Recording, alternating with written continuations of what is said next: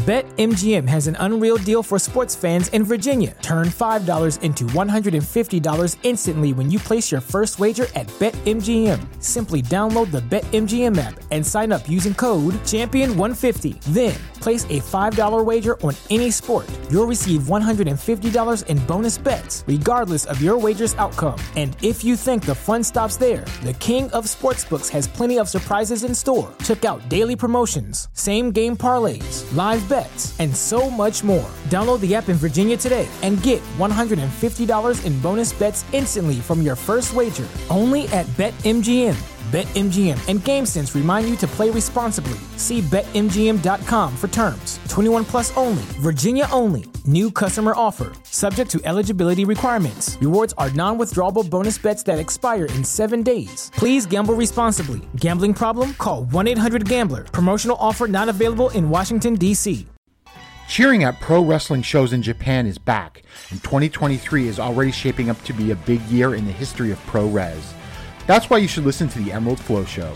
From the Royal Road to the Green Mat, Paul and Gerard take you into the world of All Japan Pro Wrestling and Pro Wrestling Noah. Not only do we analyze events, but we examine business, who is getting over, what angles are working or not. Occasionally, we take a look at other Japanese promotions like DDT and Zero One. So if you're looking for more coverage of the world of Japanese wrestling, check out the Emerald Flow Show on the Voices of Wrestling Podcast Network, available on all of your favorite podcast apps. This podcast is a member of the Voices of Wrestling Podcasting Network. Visit voicesofwrestling.com to hear the rest of our great podcasts, as well as show reviews, columns, opinions, and updates across the world of wrestling. to the highway in a brand new day. Gotta let it go.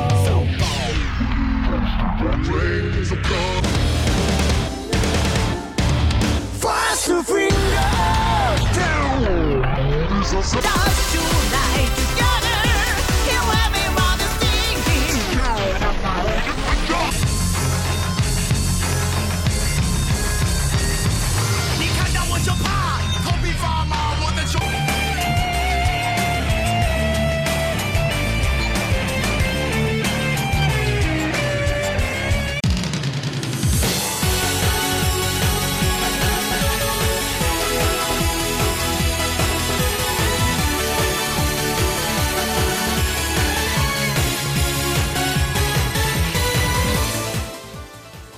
Welcome back to Open the Voice Gate for November 14th, 2023. We are members of the Voices of Wrestling Podcast Network. You can find us on the Voices of Wrestling Podcast Network or our own dedicated podcast feed on all podcast platforms or applications. You could follow us on Twitter at Open Voice Gate. If you'd like to donate to the show, click the link in the show notes. It'll take you to our our redcircle.com landing sp- uh, spot. You click the red box to sponsor this podcast. You can set up a one time or reoccurring donation. No obligation whatsoever, but we would like to thank all of our previous donors.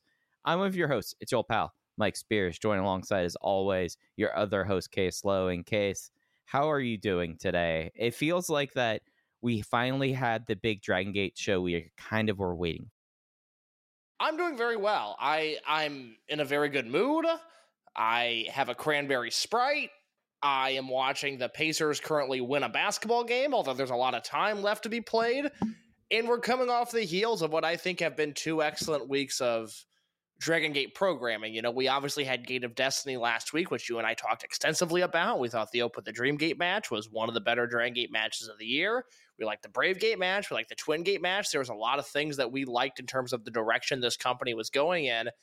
And then we come into this Korakuen Hall show, which, you know, I didn't think looked thrilling on paper. I thought the undercard in particular looked a little weak, and I wasn't sure what we were going to get from a few of the matches on this show just because they were so obviously set up to be angles. And what we got was, you know, not the most exciting undercard, but we got some stuff on these Dragon Gate shows that has actually created a little bit of buzz between the semi main event and the main event. There are people that are, are not always keen on modern Dragon Gate, whether I agree or not is irrelevant, that are enjoying the Korakuen Hall matches, the last two on this show. So I, I'm in a very good mood. There was a lot to talk about this week, and I have I have no complaints. Yeah, I feel like this Korakuen Hall show that we're going to be spending the uh, lion's share of the uh, show this week talking about. This was the show from Thursday the the ninth case has the written review up on voicesofwrestling.com. I think that this show, in a lot of ways, is that typical Dragon Gate show that people would talk about from 2013 through 2016 about like, okay, the undercard is there for for for what it was. I mean, like we did have good undercards then, but I, I didn't have anything that I would call unoffensive uh, or offensive. Some stuff actually I felt like over delivered there, and then we close out with the with the hot uh, eight man tag and the big angle coming out of the main event. It just was something where like we kind of were feeling like at least I, I can only speak for myself, but for a while it just kind of felt like we were building up to like this like one big moment that was going to kick off everything into the uh, back parts of 2023 and looking into 2024 and i think with big hug we got that moment and if you look at how really the last two and a half weeks have gone in the company we are starting to see some movement on a unit shift level that was i i i feel like really needed and especially coming out of Korakuen with uh, now Hyo with uh, Luis Mante, I think we have to look at this as like, all right, we are the, the they are used to like having a lot of plates spinning at one time, but at a certain level, we haven't had um, a at least storyline segment. I would say like this in a couple years. That, at least that's how it feels like to me. No, and, and just to zoom out for a second, you know, you go back to to World and you have the unmasking of of then Diamante now Luis Mante, and so we all we all have this thought of what the next few months are going to look like. It turns out that he goes home.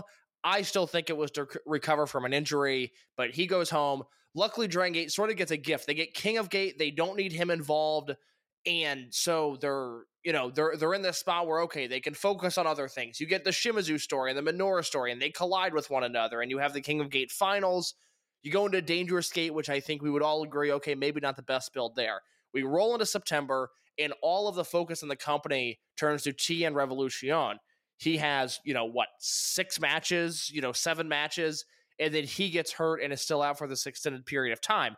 And I told everybody when he got hurt, I said, you know, this is obviously not what they drew up. It's not what they want. It's not what I want there could be a positive here. Uh, you know, in the same way that every box of Lucky Charms has marshmallows, eh, this could be the marshmallows. And I, I, talked about how in 2005, which we all consider to be one of the best years of the company, the first six months of that year were all done on the fly because Milano Collection AT left the company unexpectedly and they had to rip up all their booking plans and kind of figure out things as they go and it worked and in the immediate aftermath to Tien getting hurt, we came on the show and went, God, Dragon Gate's really boring right now. Like, we, you know, we've covered this promotion for a long time. There are times where it's good, there's times when it's bad.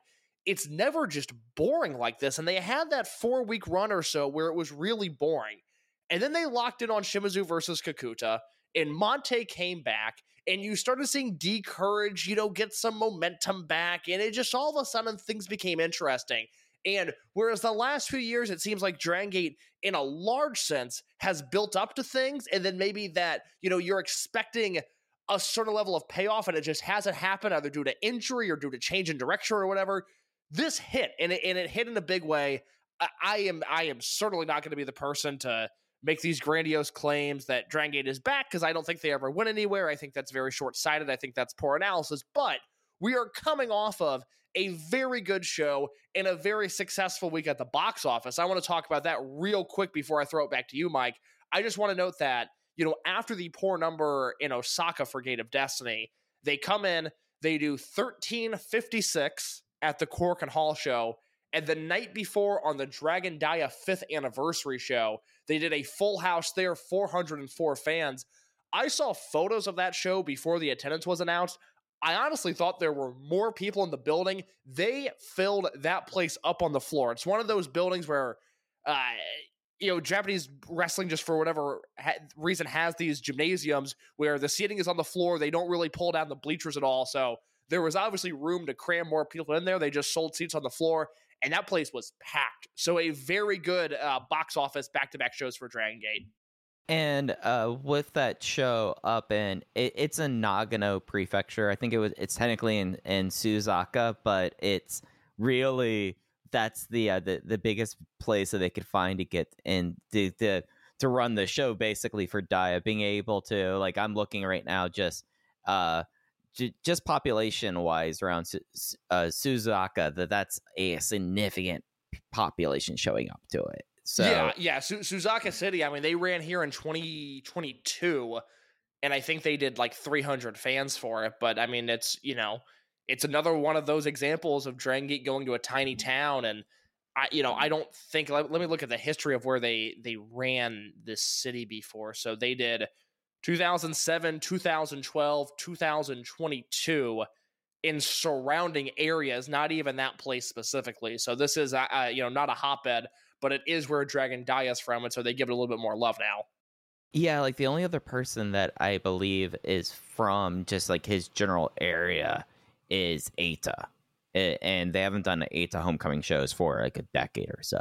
No, so, I, that's a great point. I don't remember the last Eita homecoming show. Yeah, yeah. So it's it's one of those things that when you look at and you're you're talking about how you make money in wrestling, at least Dragon Gate's the one company though that still very sticks to like the touring model, although all Japan's starting to tour a little bit more again too.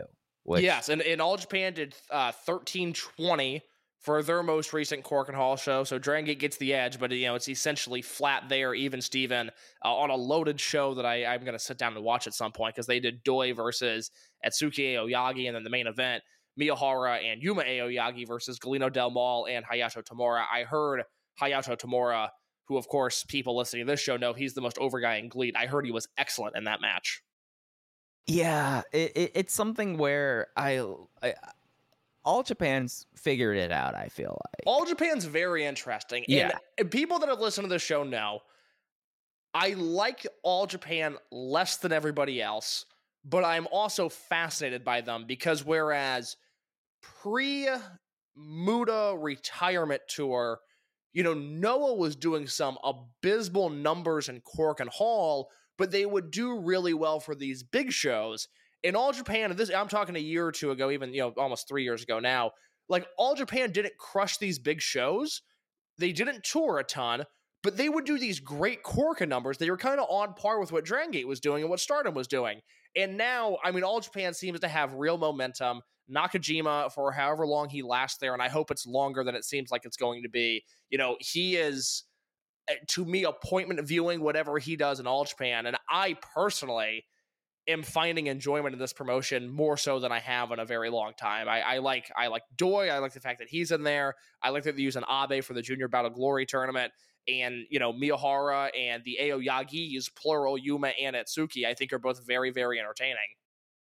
Yeah, it's an interesting time there, and it's something where, yeah, as we kind of see uh, more now that we're, we're approaching, I would say almost not a full year of everyone just open touring and everyone just basically having blanket open uh open restrictions but we're getting close to that and I, that's when i like go and i see oh pro wrestling noah does this tour of hokkaido for the first time in however so long when really not very many people go up to hokkaido other than like okay GLEAT goes because t-hawks from there but it's not the whole up there and you're seeing like new buildings that they're starting to pack in it's one of those things that you kind of especially in areas like that you kind of take note of i felt like but uh the, the, the noah thing is crazy real quick i i was looking at them yesterday they've run 68 shows this year 69 now i think that's nice nothing nice yeah yeah i mean that's, that's that, nice oh, I hate to blow by that you're right nice i mean Dragon Gate that's like that's what they've done since July. Yeah. I, I'm just I'm so intrigued. And it's you know it's 68 shows, 25 of which have been in Tokyo. They seem to have no local promoters outside of that market. And now, I mean, you know, they just did they did 405 fans in Osaka number two a few days ago. And it's something where I'm actually now like pulling up like their rotation case and it is essentially if they aren't running places where they run TV, it's not happening. Like it's it, it it's something where at least with Noah, when you say it's 29 shows, how many of those like, like they've been doing this uh, mon- Monday Magic thing uh, for now for just about a month, if not so. That's six more shows that are just that. So you what you're really looking at maybe are 20 shows outside of Tokyo this year for them, maybe. Yeah, And- it, it- it's it's just it's crazy, and they have no buzz, and it blows my mind as somebody that has the interest that I have and is into the things that I am. Like I knew Muto made a big difference in this company in terms of their their Western viewing habits. I can't believe just I mean, as soon as he retired, people were done with Noah. It blows my mind. I can't believe it. And I'm not saying it's good. I'm not saying people should watch it. I've lost interest as well, but that's just because I'm not a Jake Lee guy and I'm not a Kiyomiya guy. And Go Shiozaki was out and now Nakajima's gone. And I'm not really into LJ Cleary with all due respect. So it's just, eh, they're such an odd promotion, but the way they shed Western viewers post Muto retirement is really mind blowing to me. So, for the interests of just being clear about this, if you take Yokohama out of it, it's even worse, really. But like they do run Sendai, they do run Osaka, they do run Owate occasionally. But if it's not Tokyo or like the overall Tokyo area, it, when you include Yokohama, it gets pretty, or Kawasaki also kind of not local, local, but like in the general region, I would say, case it gets they- they don't run a lot outside of Tokyo or the major city. And something we've talked about on the show that I don't think a lot of other podcasts that cover Japanese wrestling do, but something that's really important to note for 2024 the Nagoya Aichi Prefectural Gymnasium is going under, I don't know if it's renovation or if it's closing down. I think they're doing renovations on it, but it's going to be closed all year next year. So that is a huge blow to Dragon Gate because, as we've talked about, that is their seemingly best market. It's the market where they most rival New Japan it is a shot for GLEAT because if you're going to bring an SB Kento, you would certainly want to be able to capitalize on his hometown market, and you can't do that in a mid-sized venue anymore. And for Noah, this is a spot where they run GHC heavyweight championship matches. So you're losing a mid-sized venue that actually really matters to that promotion, and so you're looking at probably less and less dates outside of Tokyo now. Yeah, and it, it's where I th- there is an argument population wise that if you're starting a company in Japan, you're better off starting in either Tokyo or Osaka just population wise. But man, that's just a lot of underserved uh just like environments like like Suzaka.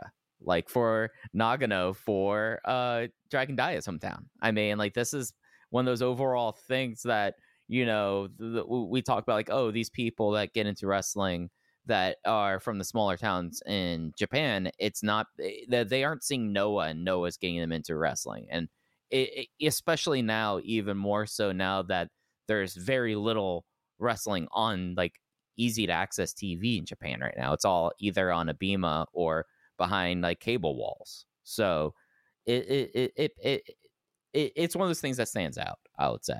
And look, it's crazy to me just the lack of a footprint Noah seems to have within the rest of the country. Whereas, you know, Drangi, this is their bread and butter. All Japan continues to tour more and more. I, I, you can tell me if I'm wrong. I don't get the impression that Stardom is doing gangbusters business outside of Tokyo. Like, I don't. Uh, do, do they do extremely well in Osaka? I'm not saying they bomb there. I'm not saying they don't have any sort of presence, but I don't. I I don't know for sure. I mean, it doesn't. I don't feel like they're doing great anyways right now. I know they just had that brutal Korakuen show. It looks like their last Osaka number two show did 486. I mean, that's pretty rough, and that's just one show. I, I- everybody relax. Not an indictment have- on Stardom as a whole. As everybody, I'm just you know free flowing conversation here. Uh, right but and, and and that is also interestingly enough case uh, we know that like dragon gate and new japan they basically run Edion arena osaka if not back-to-back nights it's usually within the same weekend for like the last decade that's Yeah. always been the thing uh stardom has their Edion arena osaka show coming up uh this week Okay, all right. I'll, I'll be I'll be curious to know what that does. You know, something we didn't talk about last week because I I don't think it's worth noting. I don't think had this not been the case, Dragon Gate would have done three thousand fans in Gate of Destiny. So I wanted to avoid the conversation entirely because I there's it's, it's just hard to balance. Uh, not making it look like an excuse because I don't think it is. It, it was noted to me, and again, we talked last week. There was a number of VoiceGate listeners at the show, uh, people that that I trust that that live in Japan that go to a lot of Dragon Gate shows that offer very good insight into this podcast. They did note to me that they were playing uh, Game Seven of the Japan series with a Kobe based team and an Osaka based team. Oh yeah, as The- Gate of Destiny was going on. And the, the way the person described it was like, look, it wouldn't have mattered if the fucking Beatles were playing uh, in Edion, Osaka when Gate of Destiny was going on. The country was focused on Game Seven of the Japan series. That was the biggest deal there was. Again, yeah. I don't I don't think it makes a difference uh, to the I- Dragon Gate number. I still think they would have done that, but I was I was reminded by two different people it was heavy heavy competition in the local market. And I mean, I, I- would say like maybe not like a the difference between the 2400 and the 3000 like i think that that's you, you can't say that but maybe 24 and 2450 maybe like i think that's a, i mean because like case i know that you basically keep surface level on the npb like the the the curse of colonel sanders is now lifted like this is like the big curse in in japanese baseball was happening I, I was again. I wa- I was talking to somebody who lives in that area who was just going, "You don't understand how big of a deal this is." You know, this was what everybody was paying attention to. So, I again, I you know, as, especially after just listening to a podcast with someone whom I respect, but somebody who was wanting to credit a wrestler with drawing records for shows they weren't on. I certainly don't want to get into this argument of, well, you know, they actually would have done better if they weren't going against baseball. No, if the main event was hot, they would have done a better number. But I, I'm now very curious to see what Stardom does without the heavy. You know, at the very least, they probably killed a lot of that walk up that night with the with the Japan series going on, Game Seven, and two local teams and a big curse at stake. It was sort of a perfect Right. storm for, hey, we're probably not going to get a lot of people just waltzing up to the venue tonight. Yeah, and and it seems like that that is something now that I'm really thinking about it that like I never bring up when it happens just because it just always feels like it's just like of course their luck. It does seem like that how many like wh- how many like big shows go by? They're like oh there's a typhoon this day. There's something There there's been something I. I feel like for Dragon Gate at least for the last 24 months and, and that's outside of COVID of course like the biggest walk up killer of all that I feel like that every big show I would I would hear or we would hear it's like oh yeah no uh, we couldn't really set up the merch tents outside of World Kinen Hall because there's a typhoon or something happening like That's something. Next time we have Jay on, which I think you and I are going to do in January, so everybody mark your calendars. We need we need to talk about that. There does seem to be a recurring theme of like, hey, this one time worldly event happened in the market. Dragon Gate's running for a big show. It is going to kill the walk up business. yeah yeah yeah ah, I hadn't even thought about that. You're right, though. but the one thing that I I would argue has not killed up killed off walk up business coming off the heels of the Korakuen Hall show. Well, case you made sure above all people, I was always had in the back of my mind. I've I've always been pro Big Cat on this program, but case you were the one who was always making sure everyone says like you you need to understand Hyo and Mante they have a deep friendship and keep your eye on it. Keep your eye on it. Lo and behold, what do we have coming out of the Korakuen Hall main event? The four on one Luis Mante versus Z Brats match. Shun Skywalker, Kai, Hyo, and Ishin. But Hyo turning on Z Brats in the dying moments of the match, costing uh Shun the match. It, he quickly was it was a powder attack gone wrong, as a lot of these Dragon Gate turns tend to be going straight into a slingshot uh Hurricane Rana for Luis Mante winning, taking down Z Brats in the post match. It's clear these two are aligned. Uh, they're going with Big Hug right now because of the big hug that uh, Ishikawa on Japanese commentary was going, Oh, big hug. Did you see that clip case? I did, yes. Yeah, yeah. So we're going with that going forward. We do have for the uh, upcoming Korakuen Hall show com- coming up. I believe it's the first on this uh, in December, but the first Korakuen Hall show of December. We have two matches announced off of the heels of that. It is the uh, December fifth Cork yeah, it's and Hall December show. 5th. They're in Hokkaido, the uh, first, second, third. Yeah, but uh, we have two matches for that show. Uh, Luis Mante does not get his hands on Shun Skywalker so easily. He gets Kai, and Ishin puts the Brave Gate on the line against Hyo, who points out quite, quite uh, uh, pointedly he is under 82 kilos. So if you want to fight him, you're putting the belt on the line as well. I thought all of this was just excellent. And look, I, I would be remiss if I didn't say put it in the fucking case was right folder. I I told everybody for six months Hyo and Mante are are going to be teaming with one another when they both turn face, and I I. I, I felt very strongly about that. I felt like I, I uh, had a lot of information that was pointing in that direction that those guys were going to be teaming with uh, one another once this face turn happened and it happened in the most satisfying way possible. I mean, this felt like one of the most memorable moments of the entire year. Not quite on the level of, say, the Dragon Dia unmasking for a few years ago, but if we look at the five year period as we continue to do, you know, uh, whether you want to go five years and the, the change in ownership, or you want to go three years in terms of when Ryo Saito got the pencil, you know, we've talked about the eras lately and the memorable moments and the memorable matches. And this is certainly going to go up there. This Hyo babyface turn was just done perfectly. It was exactly what it should have been. I thought the way the match was laid out was brilliant. I thought the turn was brilliant. I thought all of this stuff was so good. It ended in a satisfying way, and it feels like these two have a team, have real, genuine momentum.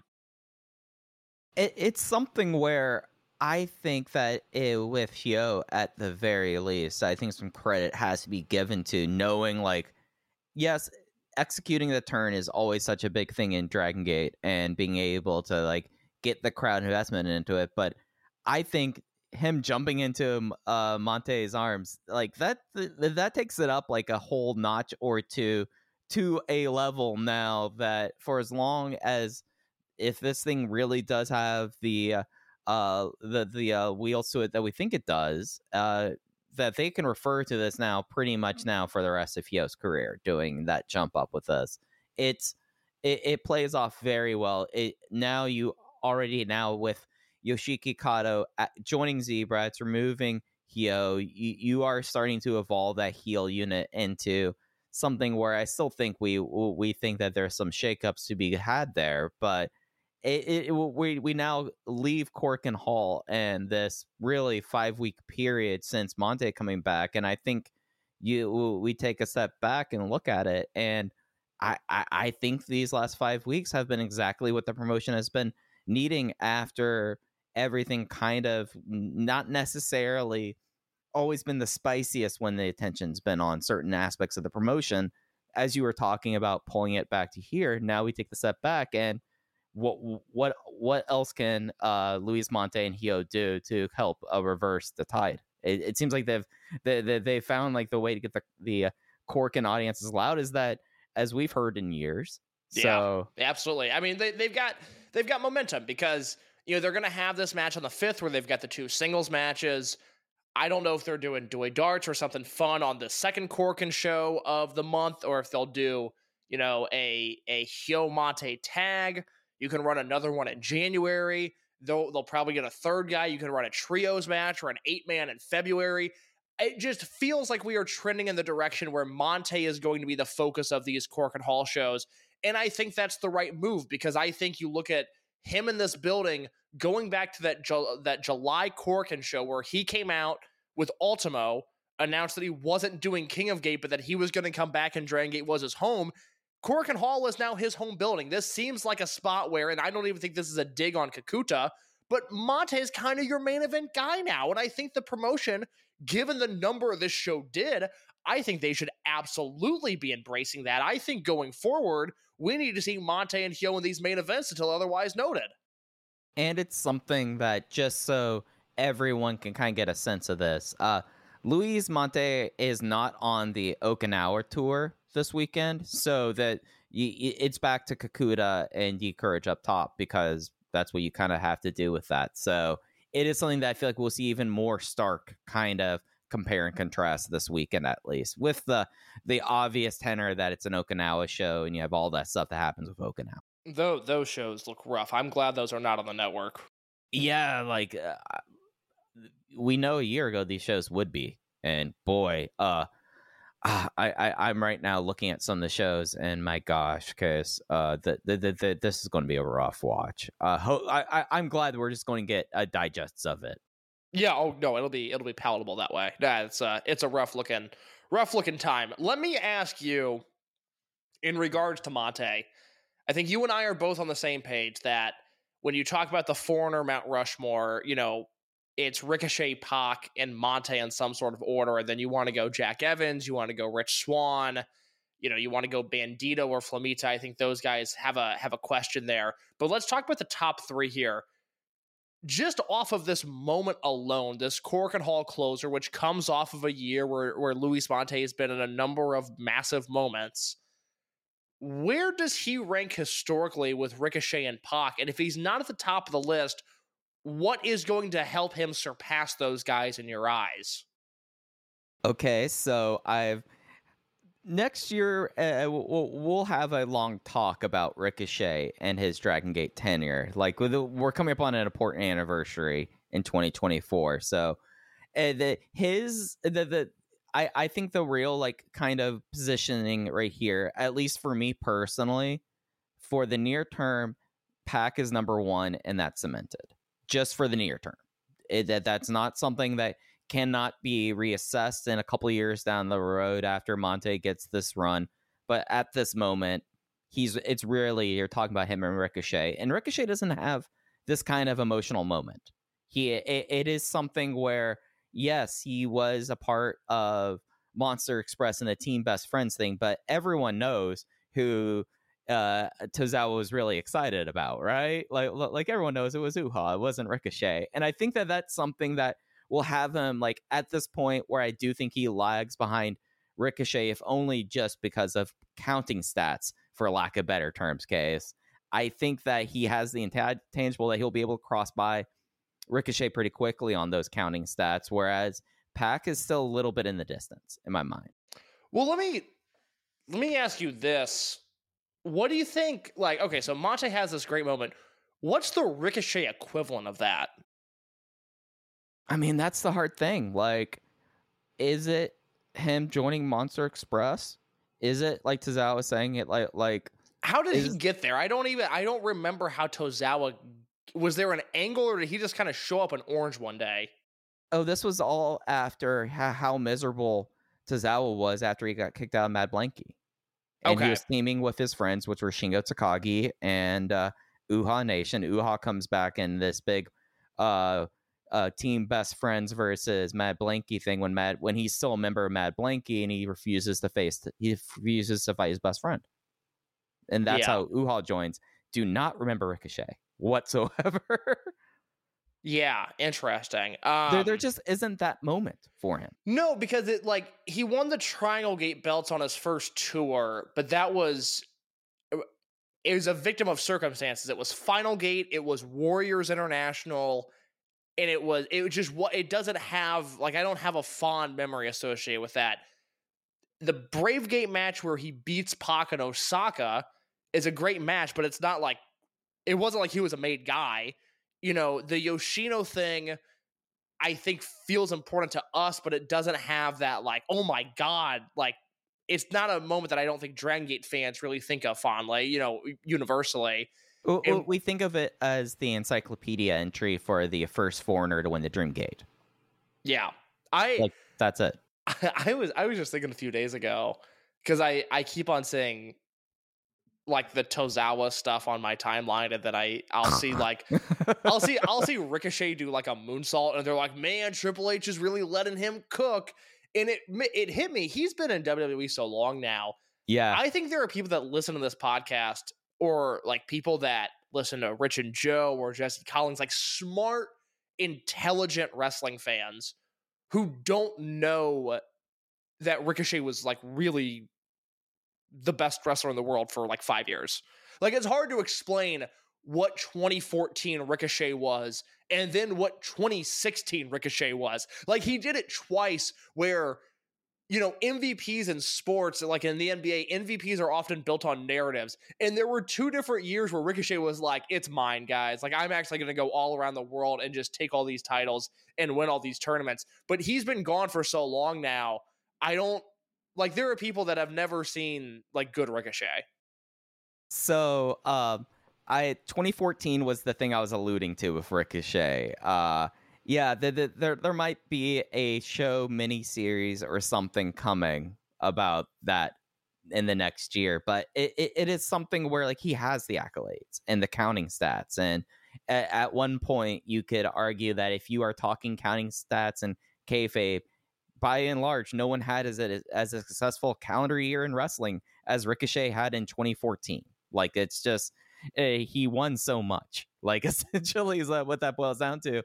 But he doesn't have these moments, and I think I'll, some of that also is the way that he was teamed with CIMA in in a very protected role that no no one has ever been kind of baby birded as much as a wrestler as Ricochet was by CIMA. And no, I think I, am gonna I'm gonna talk about it in the next segment. Actually, there's this CIMA Ricochet moment I want to talk about. yeah, yeah. Uh, let's put a pin in that part of it. But like, baby, it, baby burning, by the way, is a great way to describe that. I mean, there, there there's no other way. There, There- no, there- no, it's it's right on the money. Th- there's no other way but i i guess like the the thing that's going to be so interesting about this with uh with Mante as we compare and contrast him against the other two is uh ricochet we kind of saw essentially like coming in spike mohicans ricochet to the point where he was dreamgate champion and then he was bigger than and then came back and stopped by but it was not necessarily doing the like the big steps in front of the hometown fans. But like all these things happened and people would hear about it because it was Ricochet of Dragon Gate and he would have the dragon mark next to him doing it, but it was not happening in front of these fans. So, oh, go ahead. uh, I, I was gonna say Pac leaves, goes away for essentially seven years, and you don't see the transformation with it. With Diamante or with Luis Mante, Mante, we get to see it play out in front of us. We've seen it happen in front of us since 2020, since 2019, since this guy showed up and we were going, "What is this guy doing here?" He was The- horrible. he was He was he was. We, and we said we said he was maybe the worst foreigner they've ever brought in.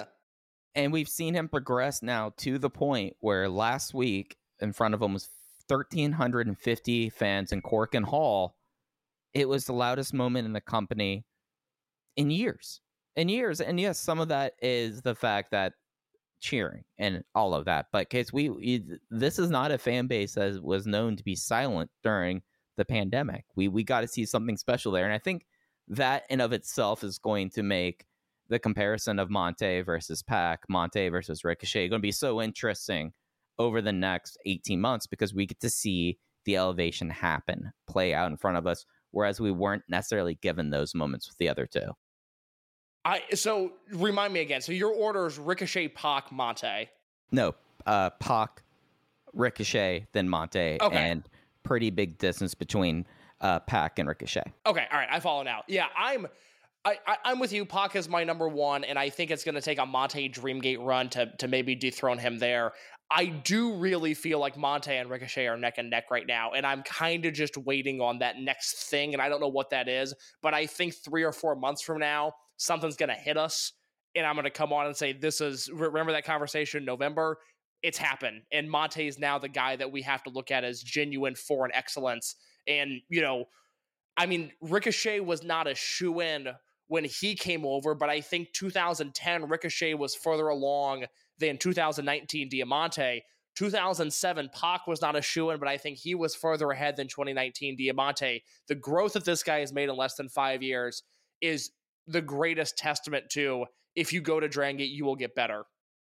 BetMGM has an unreal deal for sports fans in Virginia. Turn $5 into $150 instantly when you place your first wager at BetMGM. Simply download the BetMGM app and sign up using code Champion150. Then place a $5 wager on any sport. You'll receive $150 in bonus bets, regardless of your wager's outcome. And if you think the fun stops there, the King of Sportsbooks has plenty of surprises in store. Check out daily promotions, same game parlays, live bets, and so much more. Download the app in Virginia today and get $150 in bonus bets instantly from your first wager. Only at BetMGM.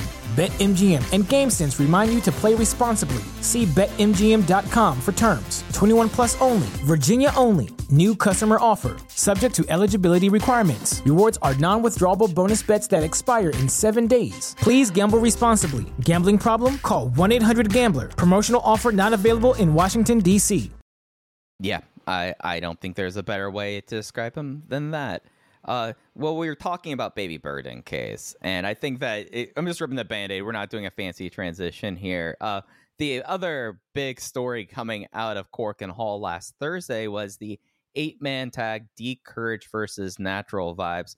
The first eight man tag for D'Courage as a four man group, as the show opened with the formal uh, announcement, uh, the formal invitation of Ryoya Tanaka to join D'Courage. He does so and joins them in the semi main event D'Courage versus KZ Jason Lee, Strong Machine J, and Jackie Funky Kamei. It is Kamei getting the win with a uh, with a JFK out of a Jackie knife and looking like he was just one moment away getting pinned by the rookie upstart. And I think we have to just immediately talk about the rocket ship baby bird match that we got to see. K says in one night the company did it again. Right, Tanaka is now a guy. So this is what sets Dragon Gate apart from every other promotion. And you and I obviously, you know, have never stopped down and gone, this is what we like about Dragon Gate. This is why we do this podcast. But I think it's worth noting within the confines of this match that this this match right here, forget the emotion in storytelling of the main event, where the main event was storytelling done right. It wasn't over dramatic. It actually had emotion to it and it was just beautifully laid out it's matches like this that for a promotion oddly enough that is known for pop and circumstance and moves with a Z and being fast moving and progressive. It's the fact that Dragon Gate does the little things that I think set them apart from every other promotion. And I think, and, I, and I'll go through a few different examples here, the thing that still sets this promotion apart whether it's CIMA's promotion or Shingo's on top or Yamadoi's on top or now we see D'courage on top is that they are able to have matches like this. I don't think there's ever been a promotion in the history of wrestling that is as as successful as anointing guys within a match because we knew from the opening sequence this match was entirely going to be about Ryoya Tanaka and it was a sink or swim moment for him. If he would have slipped on a dive, or if he would have been late on a transition, if he would have botched a roll up, a you know, flash pin sequence, okay, we would have known he would have been exposed and we would have gone one step forward, two steps back. But Tanaka follows in this lineage of Dragon Gate guys that are thrown into the deep end, and it turns out that they know how to swim. And this match was so special because in the litany of great matches that we've seen this year, in the litany of great matches to come next year, five years from now, a decade from now, we are going to remember this match. They did something special with Tanaka here in the same way that on March 31st, 2006, the guys in Dragon Gate got together. They they went up to Gabe Sapolsky and they said, "Watch, we're gonna make Dragon Kid a star in this match," and then they did. In the same way that CIMA baby birded Ricochet at Untouchable 2010 in Chicago. It was CIMA and Ricochet versus Speed Muscle. And the entire match was look at all of these things Ricochet can do. He is now a superstar. And it worked. In the same way that Takehiro Yamamura got the chance in 2017 to have a 20 minute time limit draw in match number two and then come back in the semi main event and show his worth. He was a made man going forward. I don't think there's a promotion, especially in multi man matches, that can do what these guys do. They push all of their chips in and they have these little moments throughout the match. Mike, think about this. The match opens, they start off hot. D'Courage clears the ring, and Ryoya Tanaka does a huge no touch tope to the floor. It is an immediate spotlight on the new guy, and he sticks the landing as they go throughout the match. There's a great spot where uh, Dia does a dive, and then Yoshioka does a dive, and then Kikuta does a hip attack. And again, they leave Tanaka in the ring to do his signature move, and he hits that Spanish fly and he nearly gets the pin. The focus is all on him. And then they go to the finish, And even though Tanaka loses, the focus is on him. And he's hanging in there with Kamei, who might be the single best worker on the roster, not named Shun Skywalker. He's right there with him. It is impossible not to think higher of Ryoya Tanaka after watching this match. And they did it in such an interesting way. And here's where I want to compare it to other promotions before I kick it back to you. You think about the way that other promotions have elevated guys within the ring.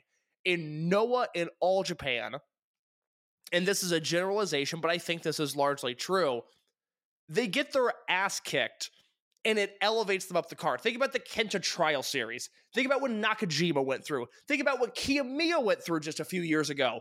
There's not a lot of Noah matches uh, because they come from the branch of all, all Japan where you have shining young guy doing great things in a match and that makes him better off. What you have is shiny young guy gets kicked in the face as hard as he can, the crowd connects to him, and then you slow build from there. But it's never an example of like, oh my god, did you see Kiyomiya? Like he did all of these great things. He went lockstep with so and so, and now he's a big star. That's not the way they do these things.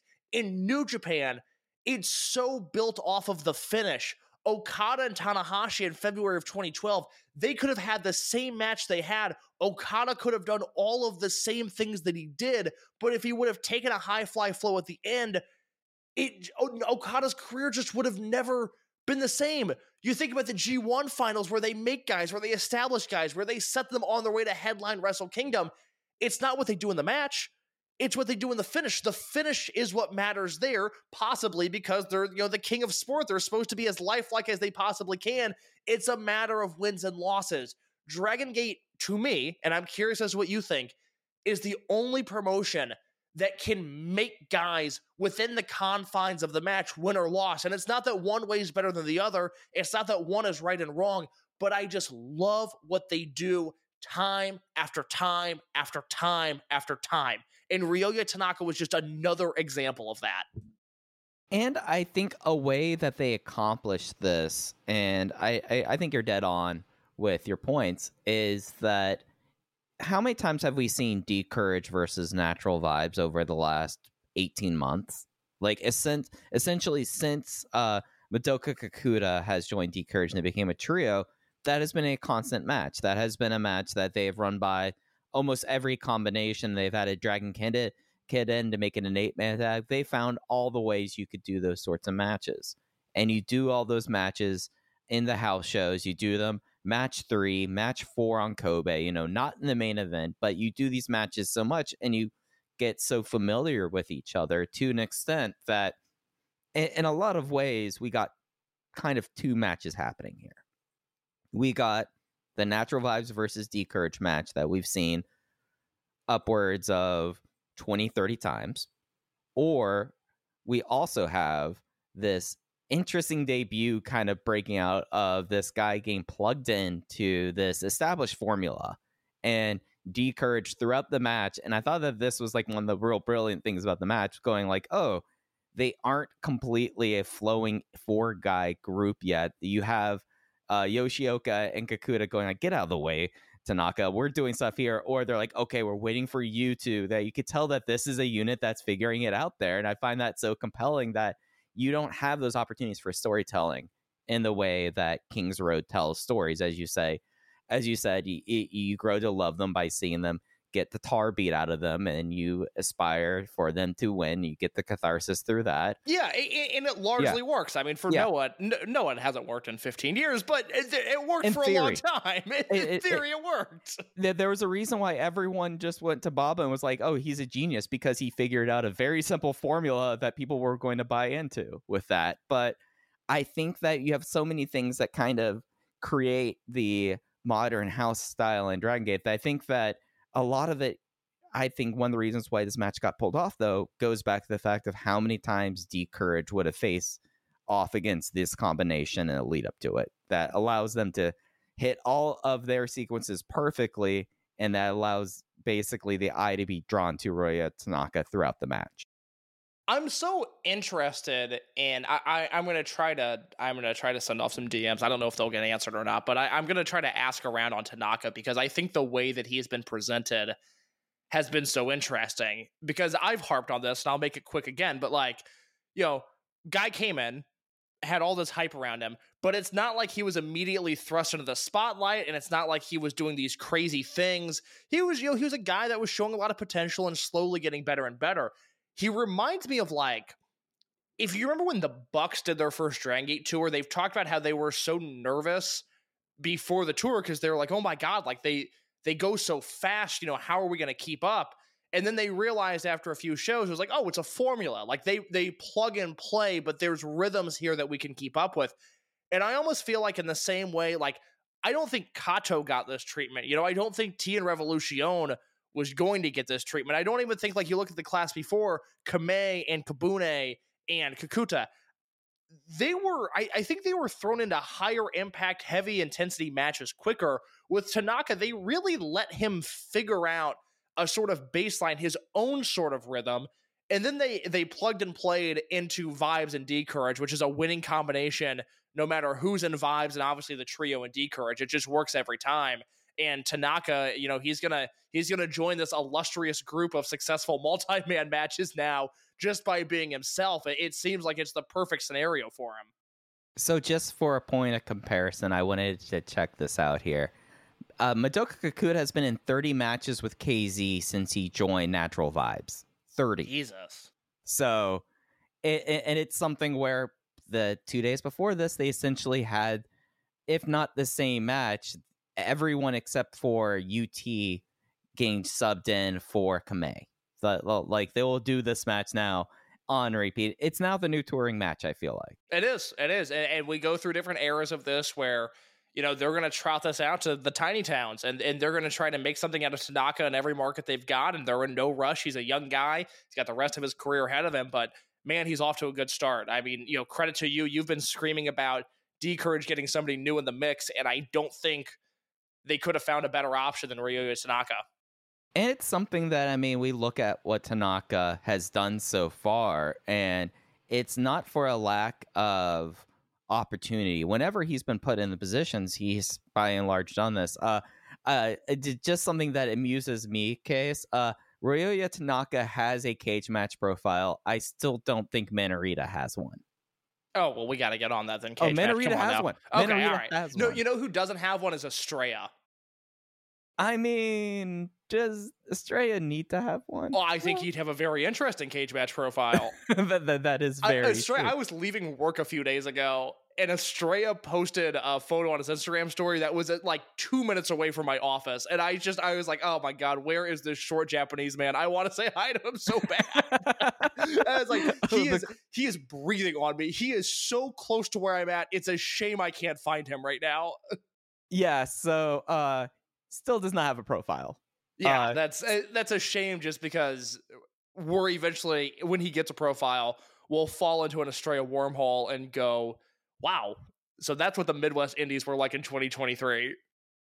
So I'm enjoying this right now. If you couldn't tell, case uh, people who still have who are still listed on the Dragon Gate roster on Cage Match right now. I'll be quick. It, it, it, we're not going to take a lot of time. Can I to... take some guesses as to who's there? Oh yeah, please do. Naoki Tanizaki. Naoki Tanizaki not listed. Oji Shiba. Oji Shiba, 0 for 2. You're doing real good at picking people who are not on the roster. Okay, here's the one that I want, and I'll stop guessing after this. I hope this person's still listed. Are you ready? Yep. Anthony Nese. Sadly, is not like the Gaora website. Uh, I, I, where, where, for those that don't know, Anthony Nese did one tour literally 10 years ago. It was October, November of 2013. And he had a profile on the Gaora website through like mid 2016. He just wouldn't yeah. get rid of his page.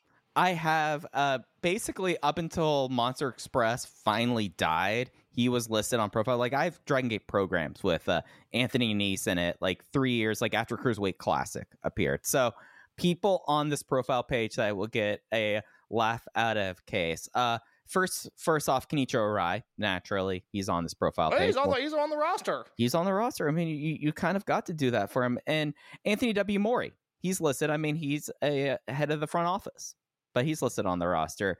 I do have a question about if they should really have Sora Fujikawa still listed on the roster.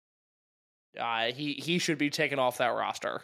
Yeah, Sora And look, in my heart, he's still there. In my Hey. heart, so much potential, but not on the roster anymore. Taku Iwasa listed on the roster here. uh, a, a man still on the roster in your heart, but I don't think in all actuality. I mean, has never left it, baby. I mean, uh, what else is there to say about that? Uh, getting back to the eight man tag, I think the thing that really talking about Tanaka taking the opportunities here, every single sequence ended with focus going towards Tanaka. The heat was not on Daya for the first time ever in a D'Courage match. It was on Tanaka, and Tanaka was great at playing babyface in peril. He he's got it, and the crowd is going to latch on to it. I just really the, the thing that got me on this was Yoshioka maybe found his special role as the big heater, like his hot tag here, case. Yeah, no, this was all. I, everything about this was great. I mean, I still marvel at just how good Kamei is. You know, it's it's another one of those things that's something we talk about a lot.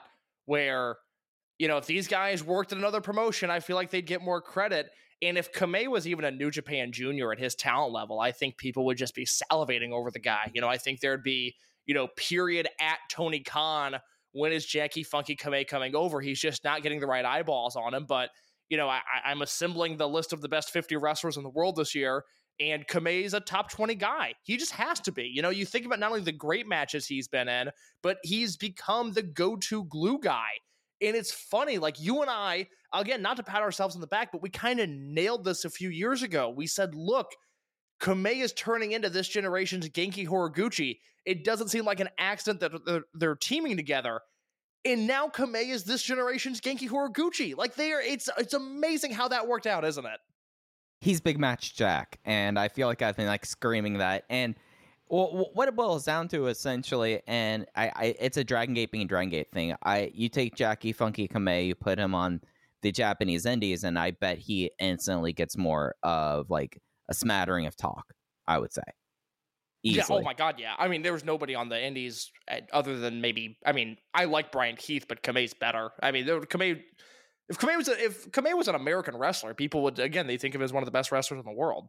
But I would think if he was even a Japanese indie wrestler, we would probably hear a little bit more.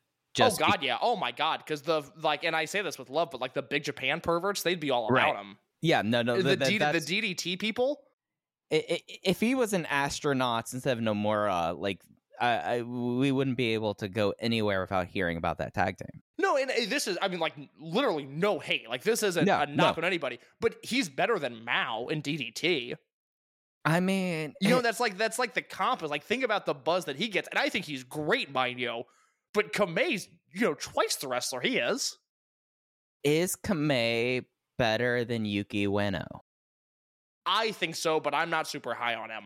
I'm high on Ueno. I think he is great. I he is the first DDT young guy who I've actually like reached out and grabbed me when I saw him. But I, at- I don't I don't look at him I, I guess uh, let me clarify. I think he's I think he's fine. I don't look at him as like, oh, that's a guy like I'm circling his name. I gotta watch all of his stuff that hits tape. That's just not not where I'm at with anybody in DDT right now. But no, I mean I, I think Kamei's better, but uh I at least think that one's a little closer. yeah, uh, I, I'm trying to think of like how, but but but pe- do people watch DDT now? That's the thing. Like, I don't was- know. I was trying to think I, of like I was I just was trying thinking think about i- that. if I was i- i- if I could say something hyperbolic enough that people would actually like push back. But uh, I was What's the say, big DDT match this year? Because I I don't have any on my spreadsheet.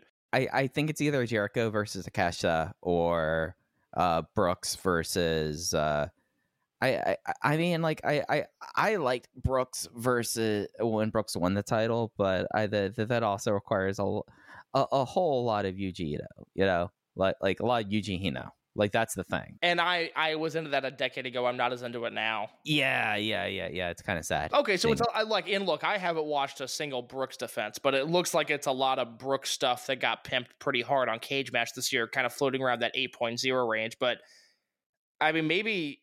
Oh, I watched Brooks versus Taguchi. That was good. That was from May. I remember that. But it's not like, like I don't think I'm ignoring DDT Rex this year. I just don't think there's a lot of them. Yeah, that that just seems to be kind of distinctly the vibe happening. uh, at least over there with But that. I, I would say I would say other than Takeshita and Yeah. maybe Higuchi, but it feels like I mean Higuchi was one of the best wrestlers in the world last year. I don't think he's done anything notable this year. And that's maybe on Higuchi. I you know, I think Kamei is better than that entire roster. I mean, Endo is the one that I feel like just sadly Oh, I like think Kamei's better than Endo. I, I I think Endo doesn't get concussed, and we have a different conversation here.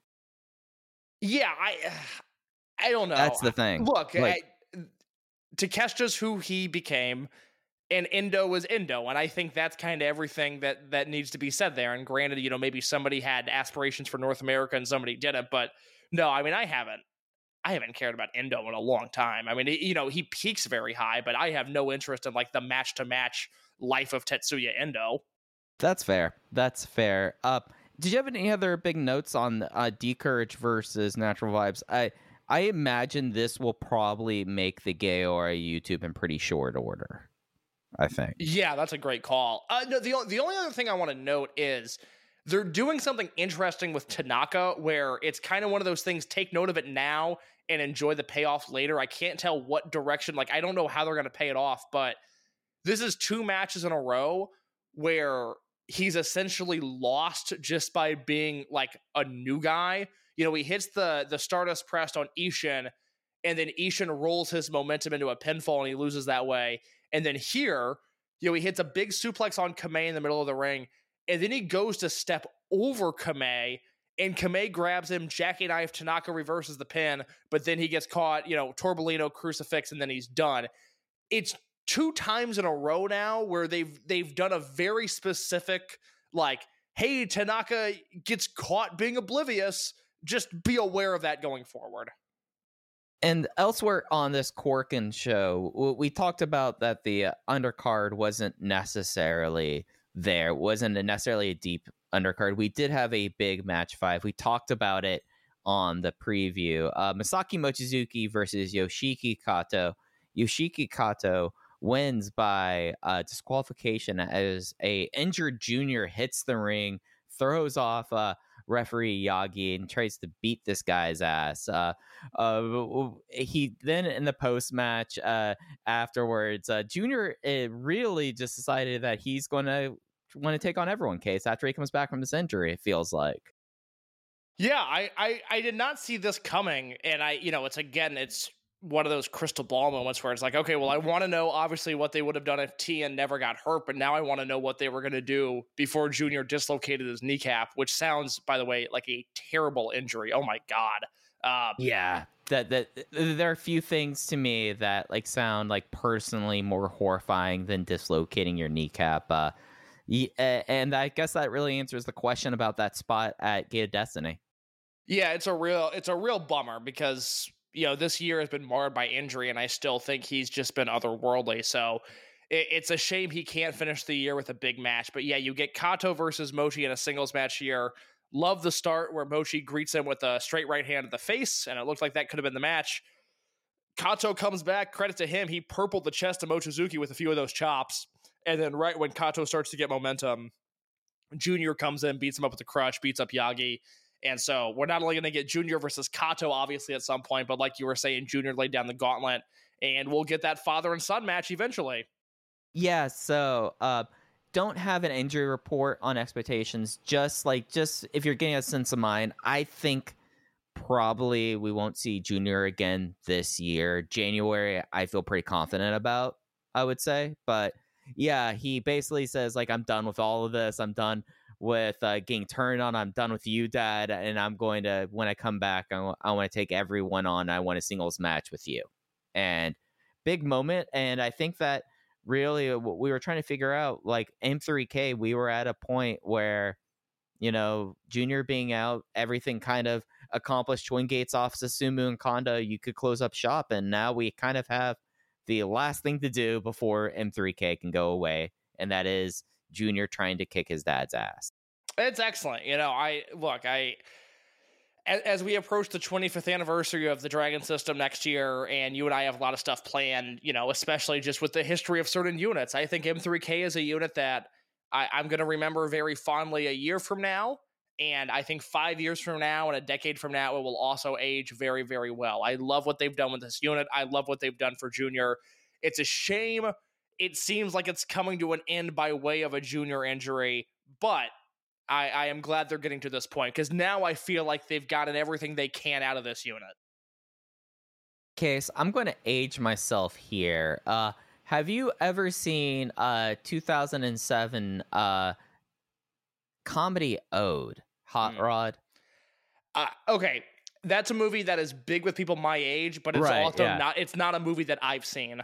Yeah, I was going to say like a Lonely Island plus uh, Danny McBride slapstick fest really wasn't your thing. But the overall conceit about it was eventually Andy Samberg wanted to beat the shit out of his stepdad, played by Ian McShane. And I do kind of feel like now we are entering a phase where Junior's going to do whatever he can now to try to punch his dad in the face. And I'm here for that.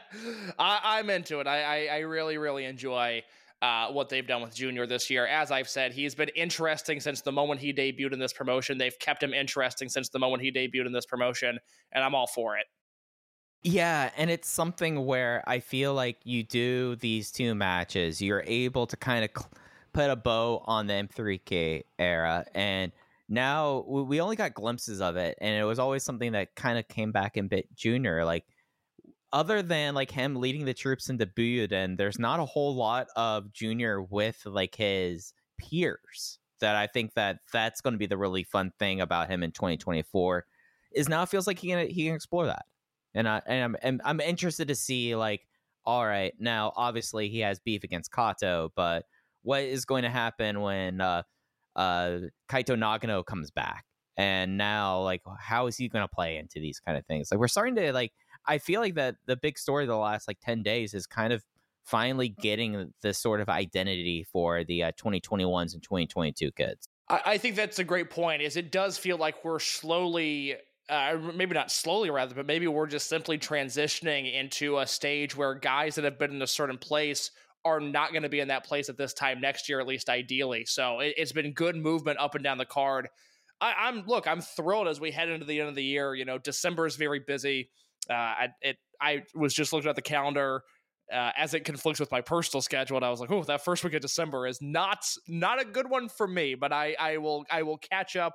I will binge watch, and I am very excited for what's to come uh, in December with Dragon Gate. Absolutely. Uh, let me run through the full uh, card real quick before we move on and start to wrap things up. Uh, uh, we, we talked about most of it. Otherwhere on the undercard, they opened with Daiki Yanagiuchi versus Punch Tominaga. Punch won with six minutes with a PT kick. Uh, Big Boss Shimizu and UT versus Genki Horiguchi and Takashi Yoshida. It was Shimizu with the power boss bomb on Horiguchi, and then we had a uh, veterans match, um, uh, Susumu Mochizuki, Yasushi Kanda, and proud Hanshin Tiger fan Kenichiro Arai coming out and not just the jersey, but the yellow tights supporting the Hanshin Tigers uh, Japan Series win. Uh, that that didn't help them out. They still lost to Ultimo, Don Fuji, and Kagetora. Kagenui on on uh, y- Yasushi Kanda. Kagetora has gotten a couple guys with that on the undercard. Something maybe not worth paying a pen in, but don't act surprised when he gets like a big flash pen with that soon. And then we had an eight man tag. Uh, Yamato, Dragon Kid, Shuji Kondo, and Eita versus uh, Naruki Doi and uh, Gold Class. He came out with Gold Class, not a member of Gold Class. Benkei got the pen or, or got pinned by Yamato with the Frankensteiner of the Almighty. That match had a little bit more heart than I expected. Oh, it was it was a good little time. I really I loved the spot. I, I I can't think of the move name right now. What what's the move Kondo does where he's standing in front of the guy and he grabs him by the head and throws him over Oh, his oh, the hair whip move. Yeah, I call it. Thank you. I call it the hair whip too. That's what I always have in my notes. So Minoru's on the map and he does that with Eita, and then he does that with uh with uh um uh Dragon Kid, and then he has this great moment with Yamato where he and Yamato stare each other down. And Yamato's like, all right, you know, I, I guess we're going to do this. And then he does it to Yamato. Uh, that is a goaltending on the Philadelphia 76ers. Sorry, we're coming down to the closing wire here. I got distracted. Uh, he, he he and Yamato do it, and then Minoru moves out of the way. It was just fantastic. It was it was a classic Dragon Gate spot. Yeah, it was a good bit of fun there. Uh, it, it just was like a good undercard. When a Punch Tominaga opener did not completely ruin me because Daiki went for it the entire match. It was a good.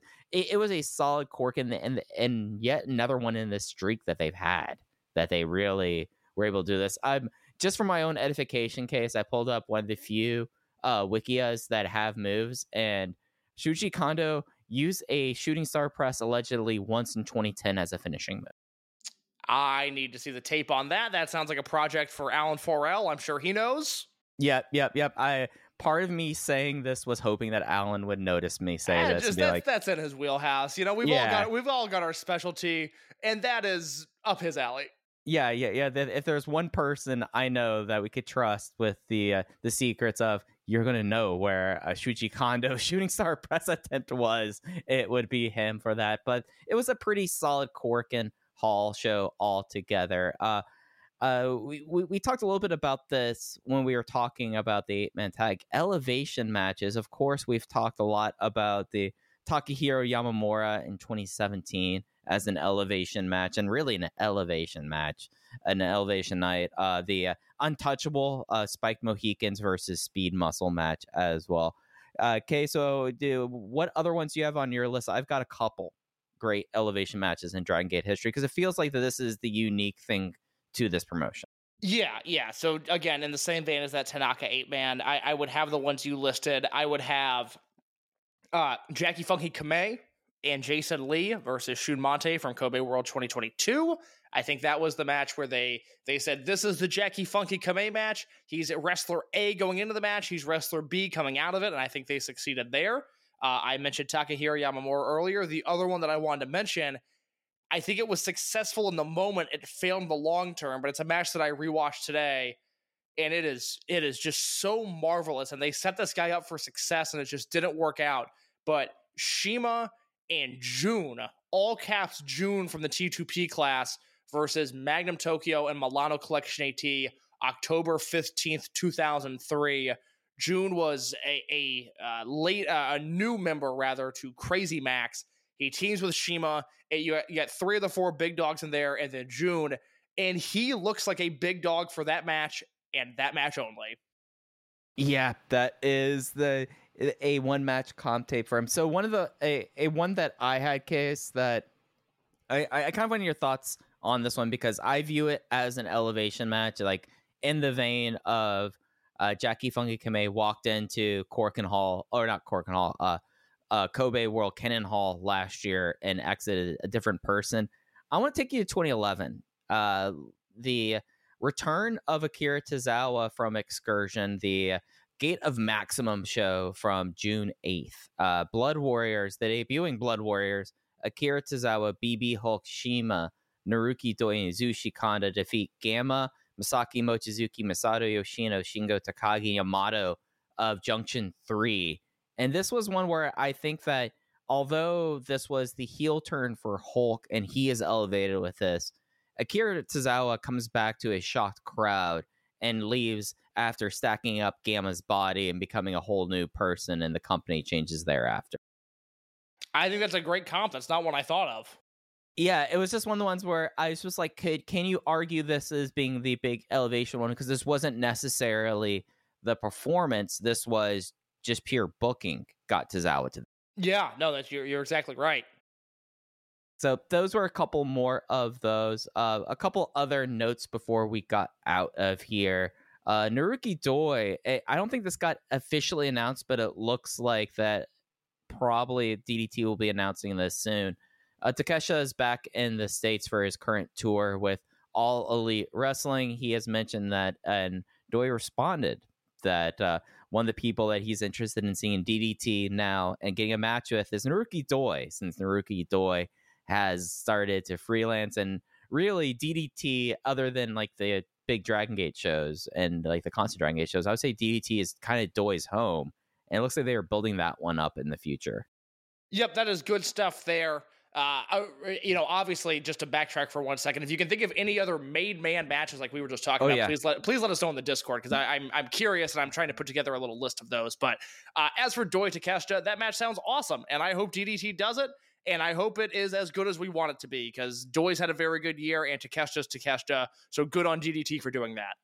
Yeah, it's something where I look at that and although that they're going to want to do that in Osaka, I really want them to keep that match in. Uh, I, I, I want them to keep that match in Tokyo. That just seems to make a lot of sense. I've been trying to stall a little bit, case. I'm trying to look up the exact match and the date for this, but I had, I had another one I was going to throw at you to see if you bought it for uh, uh, rocket ship made men matches. If you give me just one second. Yeah, uh, no, I please please dig in because I just like I said earlier, you know, I think it's one of those things that Dragon Gate does and they do it better than anybody. And I just I struggle to think outside of the basic young lion system where you know I can think of like even like Okada young lion matches. Like they you know there were times where it's like, oh, this guy's this guy's going to be a guy. You know, you think about young Kenta and stuff like that. I just don't think any other promotion does it the way Dragon Gate does it, where it's it's ham fisted and it's over the top, but it's effective, and they have this track record of being really effective with it. I just think it's such an interesting topic. What was the okay? Now I can't find the show. Did wasn't there a match that both El Lindaman and Kotoka jumped in on as millennials? Yeah, yeah, yeah. No, that, that this was exactly what I was thinking about. All right, my last one case for you. Uh, this was from uh January sixteenth, two thousand fifteen. Uh, this one not as strong, not as made man, but at least for two people on the roster, this was their big step up and really made them, especially one of them in the eyes of the Tokyo audience. Uh, this was Mad Blankey, Shima, Cyber Kong, Dr. Muscle, Gamma, Kness, and Yamato versus Millenni- Millennials, Eita, T Hawk, UT, uh, Yosuke Santa Maria, and new members as of that night, Kotoka and Yuga Hayashi, who would rename himself as El Lindaman after this match. What was the date on that? This was January 16th, 2015. Oh man, I don't I don't remember that. I mean, I, I watched it, I reviewed. Well, I, I don't think I reviewed that. I I was doing reviews as July. Man, I don't remember that. Th- this was the uh, first cork in the year that had a uh, a uh, pretty. Uh, I I will say this. Can you uh, go through the card? Can you just read that card I, for me? I, I want to go through this card because this one night, uh, a Dream Key tournament is insane. So it opened with. Uh, oh, oh, was this the? Did they do Shimizu and Susumu on this show? Yes, they did. Okay, Yes, sorry, they- sorry. yeah, I, yeah. Okay, I, So- so I you remember figured out this what show. show I this don't. I now. don't remember this match. Okay, go ahead. So this show uh, was a it opened with Jimmy's versus unaffiliated. This was Genki Horiguchi, Kagetora, and Sairio uh, defeat Kotoka, Super Shisa, and then then Yuga Hayashi. That's my Uh, super team right there. Kotoka, Shisa, and Yuga Hayashi. That's my. uh, you know, you you you put a certain dollar figure in my wallet, and uh, boy, are you going to see that trio a lot of Japan. and then you throw uh you, you throw uh Yuga into the van and tell him to go get his hair dyed. yep, yep. That's uh, uh, c- coming to basement Monstar near you. uh, the the K Slow Proto Show, Kotoka, Super Shisa, and the the man formerly known as Yuga Hayashi. They are a trio once again. you, you know that's not too far. We we could get this on a GLEAT show if you're okay with doing a 60 seconds reunion and we can get a little bit Shiba on Shiba action. The fact that you, the the concept of a sixty seconds reunion is so foreign to me. I just can't. I can't embrace that. So the rest of the show, we had Jimmy's Jimmy Kanda, Mr. QQ, Naoki Tanizaki, Toniyaka, Dra- Dolphin. Almost said that perfectly, the which I've been proud of. Uh, defeat Mondai Ryu and Punch Tominaga of Mad Blankey, or open the Dreamgate uh, number one contendership one night tournament. Shimizu over Don Fuji in two minutes and 56 seconds.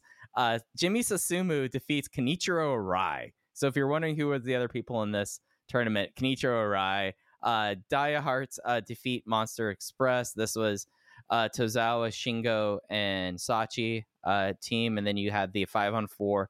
Mad Blankey defeat the Millennials, and then they bring out their new uh, Millennials members, Kotoka and Yuga Hayashi, to defeat Mad Blankey on the path towards the end of Mad Blankey. That's crazy. I don't remember this show outside of Shimizu versus Susumu, which was awesome. Great But match. I I do, I don't remember the rest of this show. You know, I like I really liked a lot of the Dia Hearts Monster Express stuff, but I don't recall that six man. I don't recall Mad Blankey Millennials. That's uh, yeah, that's so uh, weird. I mean, obviously it's uh, January 2015 Cork, and who the hell cares? But I'm pretty good at this stuff, and I'm I'm surprised I don't remember the show. Yeah, I, I feel like the big thing that was talked about at the time was oh they did the whole Kotoka and and uh, El Lindaman dyed their hair during the show to pull off the uh, turn. Like that was kind of like the big things. They came out in like brand new gear and, and new hair color during. Pe- people people thought Lindaman ruined his career when he changed his name because Yuga Hayashi was such a good name. Hayashi's very chantable, and he went mm-hmm. to Lindaman. And look, I wish you I wish you would have changed it back at some point, but he's turned out okay. It, it, it's worked out for him. Like i i if you were to tell me in on January sixteenth, twenty fifteen, okay, so here are the next eight years for El Lindaman. I feel like I've been like, you know, that's weird. Like, yeah, it's not how I drew it up, yeah, but yeah, yeah, yeah, yeah. That sounds like that some stuff's going down, and then I'll be like, yeah, some stuff went down. oh, let you me have tell no you. idea. Well, let, let me tell you about what you discover at WrestleMania weekend. I was just about to say, you'll never Yeah. believe what Mike heard at WrestleMania weekend.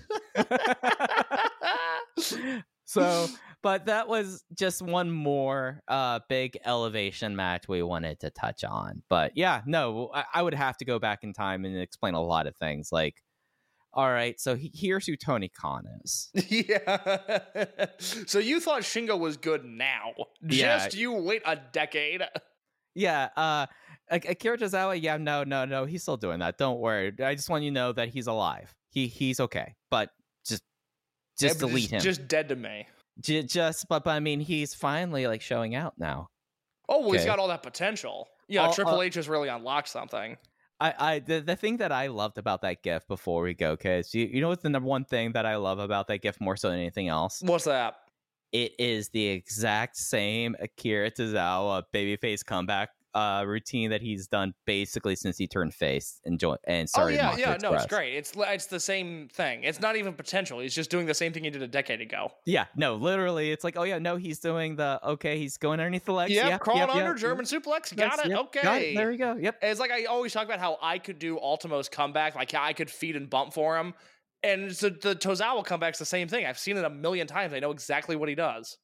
But at the same time, it was a little affirming knowing that it is the exact same thing that we knew it was. Yep. Yeah. So uh, on air production meeting, Mike, uh, you're you're not available next Tuesday. I'm not available next Monday. So I, I think we're gonna take next week off for the holidays. Mm-hmm. That works for me. we do have a Hall of Fame issue coming out this Friday.